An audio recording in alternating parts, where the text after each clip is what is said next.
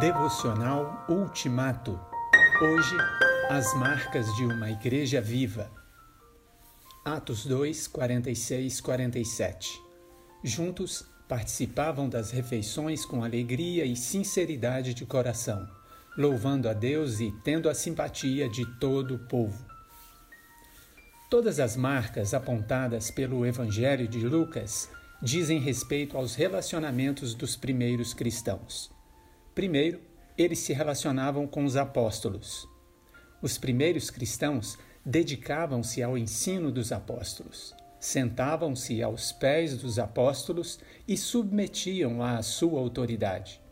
Uma igreja viva é uma igreja apostólica. Seus membros estão comprometidos com o ensino dos apóstolos e se submetem a ele. Segundo, eles se relacionavam uns com os outros. Eles se empenhavam em manter a comunhão entre eles. Amavam uns aos outros. Uma igreja viva é uma igreja interessada em pessoas. Terceiro, eles se relacionavam com Deus.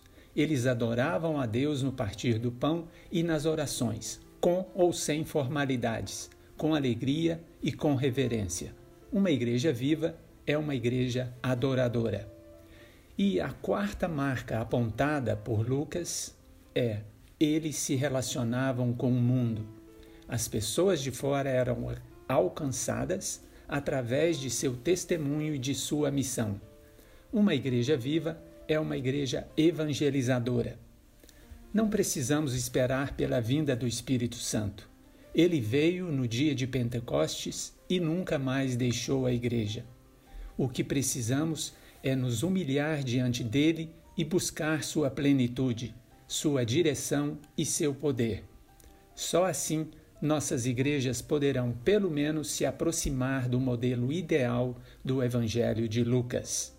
No ensino dos apóstolos, na comunhão amorosa, na adoração sincera e no evangelismo contínuo e constante.